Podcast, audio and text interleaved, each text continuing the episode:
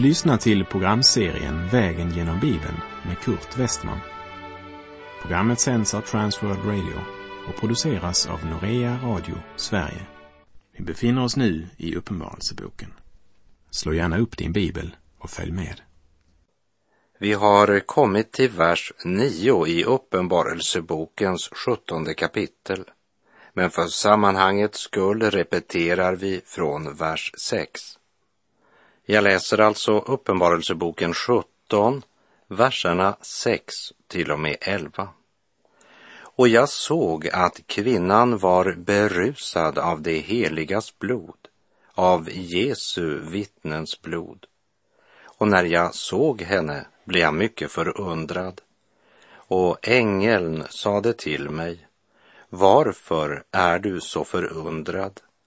Jag ska tala om för dig hemligheten med kvinnan och vilddjuret som bär henne och som har de sju huvudena och de tio hornen.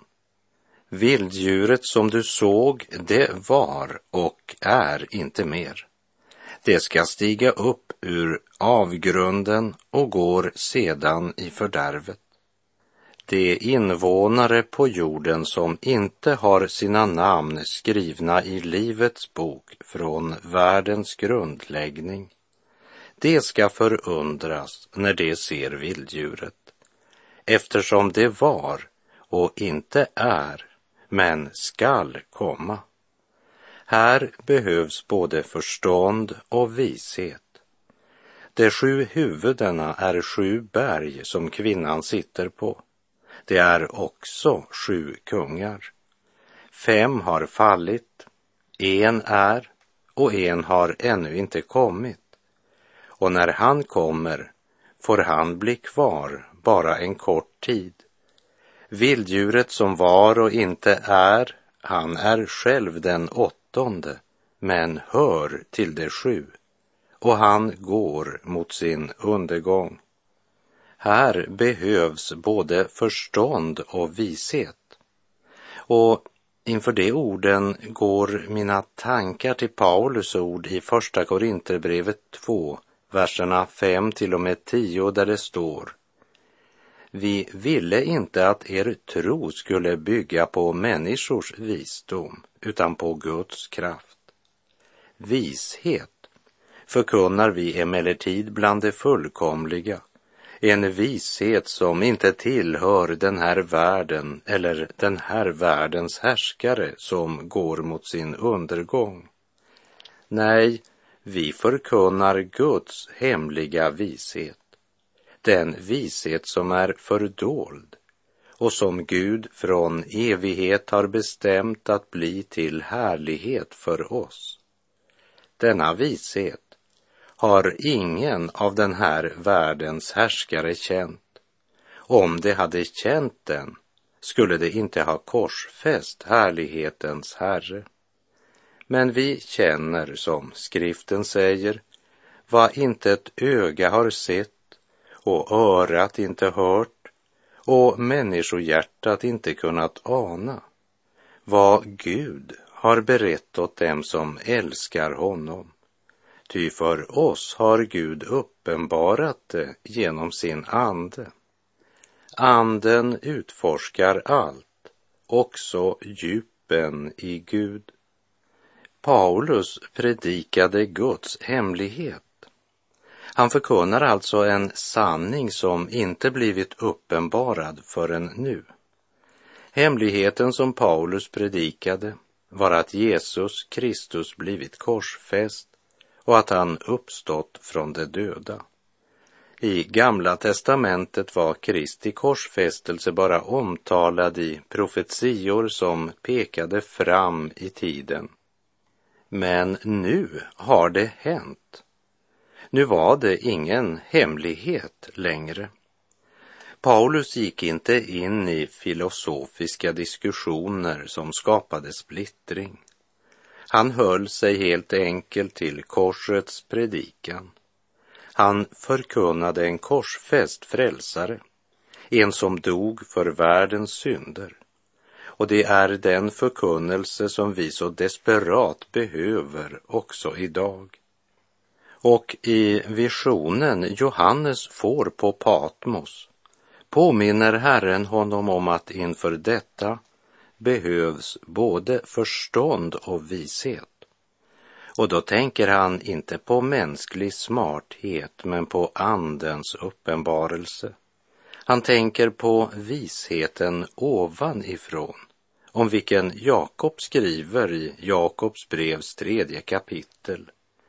Men visheten ovanifrån är först och främst ren, vidare fredlig, mild, foglig, fylld av barmhärtighet och goda frukter, opartisk och uppriktig. Och i Romarbrevet 1, vers 21 och 22 skriver Paulus.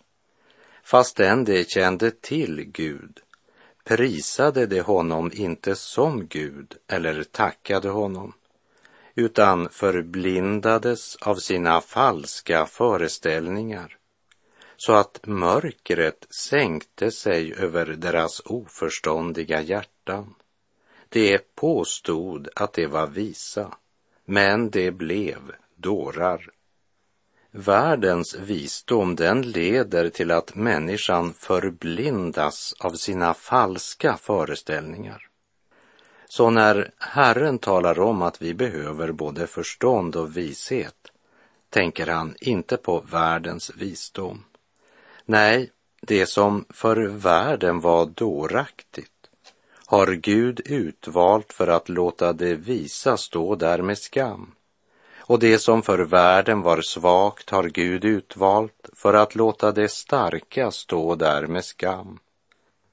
Och det som för världen var oansenligt och föraktat, ja, det som inte var till, har Gud utvalt för att göra till intet det som var till, för att ingen människa skall berömma sig inför Gud, skriver Paulus i Första Korinterbrevet 1, verserna 27 till och med 29. Det som för världen var dåraktigt betyder inte att de var dåraktiga. Men det innebär bara att de verkade dåraktiga i denna världens ögon eftersom världen blivit förblindade av denna tidsålders Gud. Herre, ge oss den vishet som ger en rätt kunskap om Gud och som alltid har Kristus, skriftens kärna, i centrum för våra liv. För här behövs både förstånd och vishet.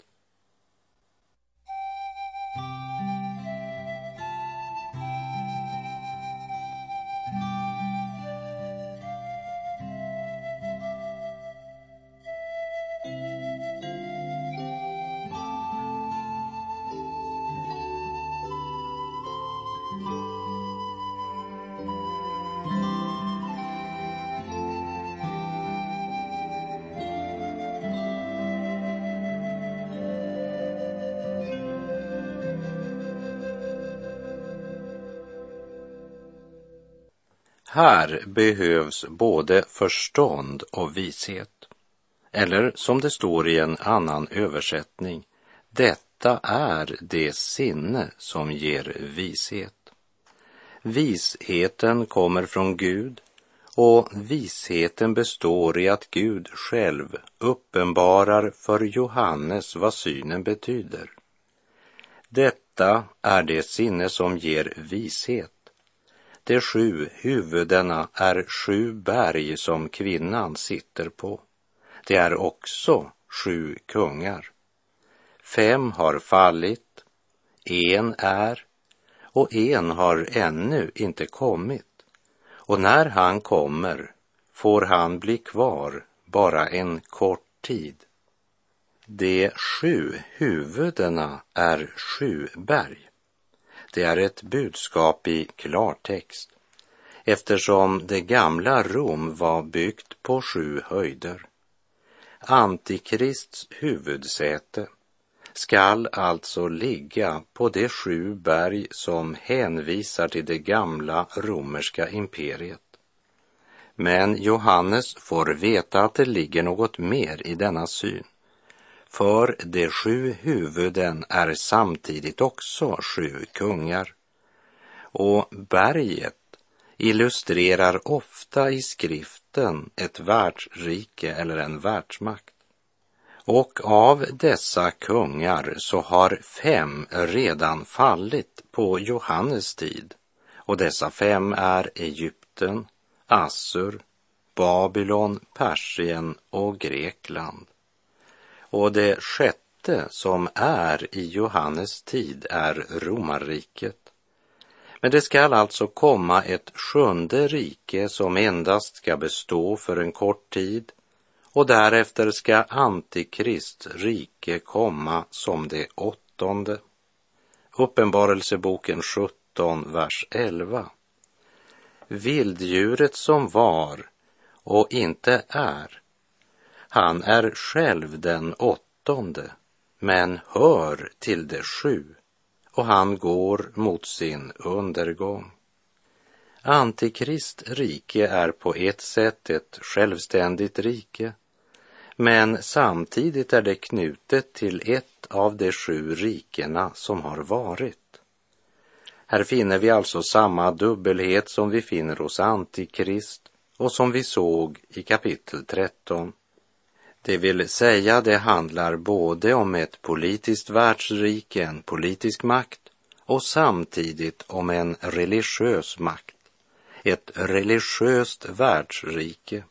Och det kommande världsriket beskrivs i vers 12 som en union av tolv kungar. Jag läser vers 12 och 13. Och de tio hornen du såg är tio kungar som ännu inte har fått något rike. Men tillsammans med vilddjuret får de makt att regera som kungar under en enda timme. De behärskas av ett och samma sinne och överlämnar sin makt och myndighet åt vilddjuret. Vi lägger märke till att dessa kungar är annorlunda än de sju kungar vi läste om i vers 9. För de tio kungarna i vers 12 får sin kungamakt tilldelad. De får makt att regera som kungar under en enda timme. Att de får makten talar sannolikt om att det är Gud som tillåter dem att få denna makt för att Guds ord på detta sätt skall fullbordas. Vers 17 säger ju Ty Gud har ingett dem tanken att utföra hans plan och handla i en och samma avsikt och att ställa sin kungamakt i vilddjurets tjänst till dess Guds ord går i uppfyllelse. Samtidigt betyder orden att de får makt, också att deras kungamakt vilar på andras makt. De är valda därför att de alla representerar denna andemakt som råder i tiden. För vers 13 säger ju, det behärskas av ett och samma sinne och överlämnar sin makt och myndighet åt vilddjuret. Det är Babelstanken som än en gång möter oss, där människan står i centrum och där alla skall vara ett. Även detta är ju en efterapning av Kristi budskap. För Guds tanke med alla Guds barn var att de skulle vara ett i Kristus. I Galaterbrevet 3, verserna 26 till och med 28 skriver Paulus. Alla är ni Guds barn genom tron på Kristus Jesus. Alla ni som har blivit döpta till Kristus har blivit iklädda Kristus. Här är inte jude eller grek, slav eller fri, man och kvinna. Alla är ni ett i Kristus Jesus. Men Babelstanken, det är en enhet utan Gud. Babelstanken är att blanda tron och otron och göra alla till ett. Och den avfallna världskyrkan påstår att det är Kristi tanke genom att de förvränger Jesu bön om att alla Guds barn ska vara ett. Men tron och otron kan aldrig förenas. Därför skriver också Paulus i Andra Korinterbrevet 6, vers 15 till och med 18. Hur kan Kristus och Beliar komma överens? Eller vad kan den som tror dela med den som inte tror? Vad kan ett Guds tempel ha för gemenskap med avgudarna? Vi är den levande Gudens tempel. Ty Gud har sagt, jag ska bo hos dem och vandra med dem, och jag skall vara deras Gud och det skall vara mitt folk. Därför säger Herren, gå ut från dem och skilj er från dem och rör inte vid något orent. Då ska jag ta emot er och jag ska vara er fader och ni skall vara mina söner och döttrar, säger Herren, den allsmäktige. Vi fick höra att de tio hornen Johannes såg var tio kungar som ännu inte hade fått något rike och att dessa kungar alla behärskas av ett och samma sinne och överlämnar sin makt och myndighet åt vilddjuret. Det är samma anda som driver alla tio kungarna. Och de har fiendskapet mot lammet gemensamt. De är eniga med Antikrist att kriget mot lammet är det viktigaste. Och det antikristliga riket, det är i verkligheten en fortsättning av det romerska riket men det ska bara existera en bestämd och begränsad tid. Uppenbarelsebokens bildspråk säger att han ska regera i tre och ett halvt år. I Uppenbarelseboken 13.5 läser vi och åt vilddjuret gavs en mun som talade stora och hädiska ord och det fick makt att göra så i 42 månader. Här i Uppenbarelsebokens sjuttonde kapitel har det alltså nu nått så långt att tiden för Lammets seger står för dörren. Det sägs inget om hur denna seger sker, men det är väl det som är beskrivet i kapitel 19. Men nu är det slut på Antikrists makt. Nu är det Kristus som segrar. Och vi ska lägga märke till att han segrar som lammet, det vill säga inte med vapen eller andra jordiska maktmedel. Vi läser vers 12 till och med 14. Och de tio hornen du såg är tio kungar som ännu inte har fått något rike. Men tillsammans med vilddjuret får de makt att regera som kungar under en enda timme de behärskas av ett och samma sinne och överlämnar sin makt och myndighet åt vilddjuret. De ska strida mot lammet och lammet skall besegra dem tillsammans med de kallade, utvalda och troende eftersom han är herrarnas herre och konungarnas konung. Nu talas inte längre om att Antikrist ska segra. Nu är det Lammet som triumferar. Och Johannes ser en liten glimt av Guds härlighet och sanningens seger. Och än en gång bekräftas att vattnen talar om människomassorna. Uppenbarelseboken 17, vers 15.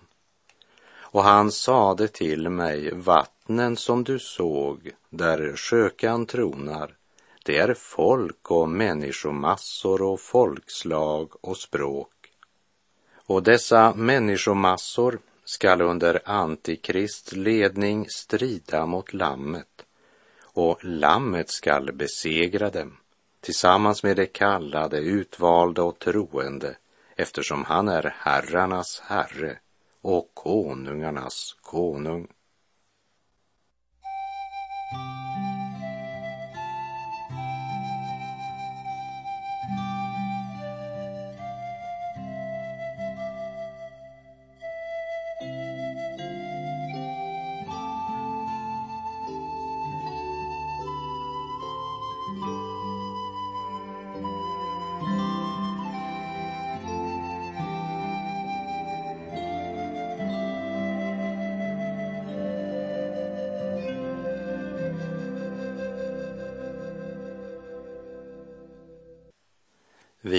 Läser Uppenbarelseboken 17, vers 16 och 17.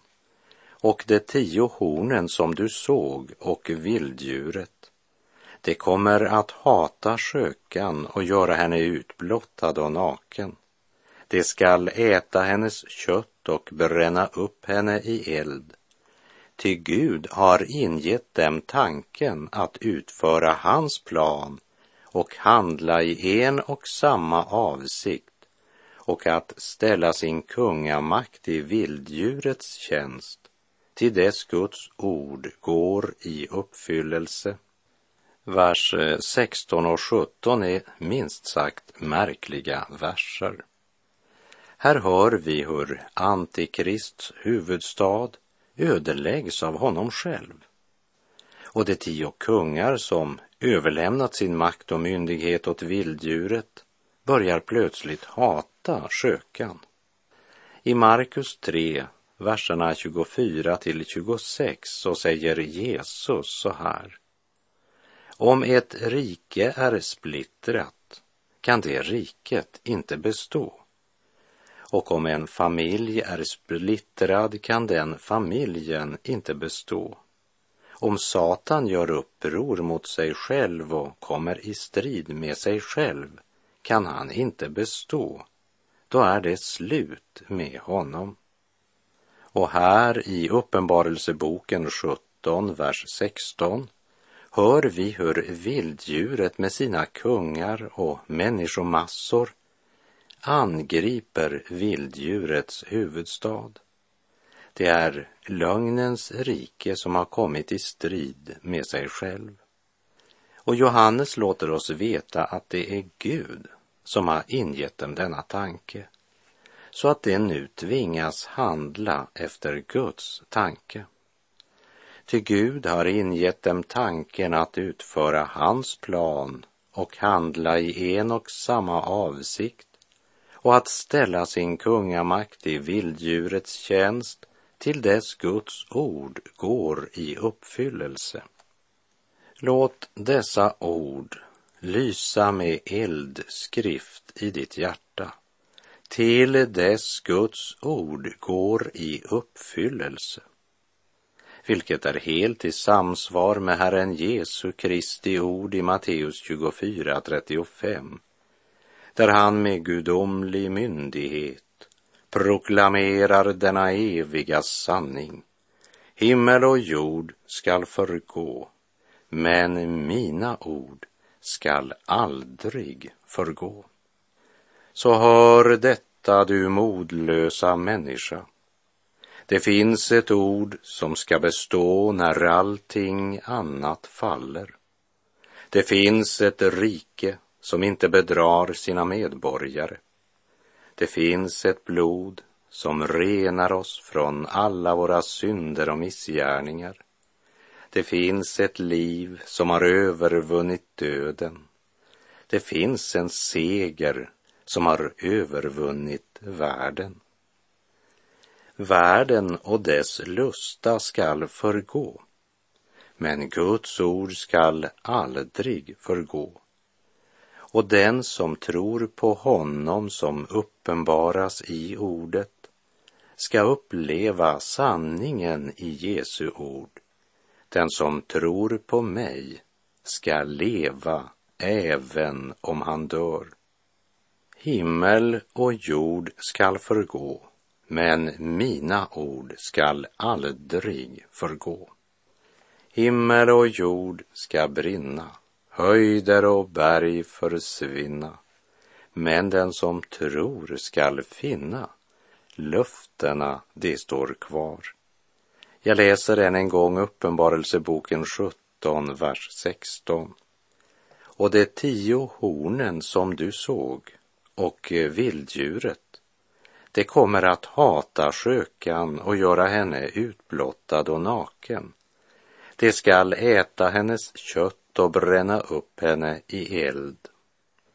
Antikrist är förföraren som till sist faller offer för sin egen förförelse.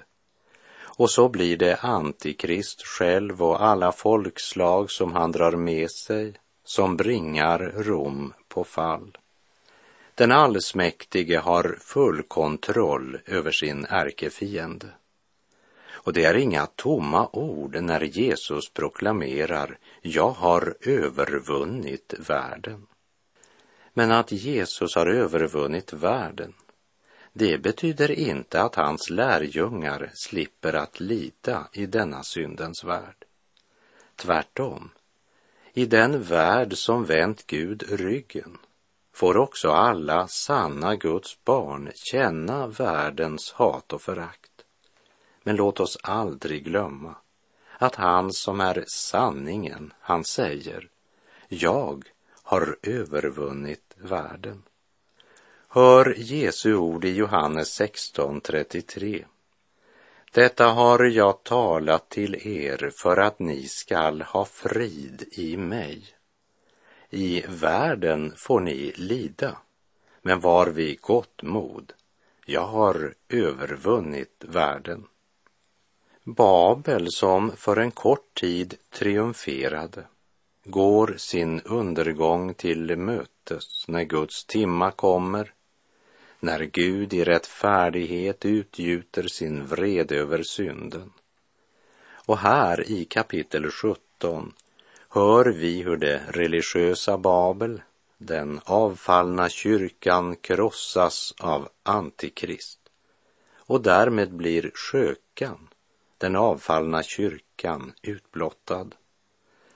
Och då är vägen banad för tillbedjan av Antikrist. Och de tio hornen som du såg och vilddjuret, det kommer att hata sjukan och göra henne utblottad och naken. Det ska äta hennes kött och bränna upp henne i eld. Budskapet om Guds vrede som de inte ville höra och inte ville tro, det kan man inte längre undfly. Hur människorna än ställer sig i förhållande till Jesu ord, så skall det bli historiens sista vittnesbörd att himmel och jord inte förgick förrän Guds ord var fullbordat. Och med det så är vår tid ute för den här gången. Låt inte tidsandens behagliga sockerlösning vagga dig till söms. Låt ditt hjärta dagligen upplysas av studiet av Guds ord. Låt inte ditt sinne fördunklas av synden. Vakna upp så att din själ inte går evigt förlorad. O Gud, all sanningskälla, jag tror ditt löftesord vad du har sagt skall gälla i himmel och på jord. Herren vare med dig. Må hans välsignelse vila över dig. Gud är god. Du har lyssnat till programserien Vägen genom Bibeln med Kurt Westman som sänds av Transworld Radio. Programserien är producerad av Norea Radio Sverige. Om du önskar mer information om vårt radiomissionsarbete så skriv till Norea Radio Sverige, box 3419 103 68 Stockholm.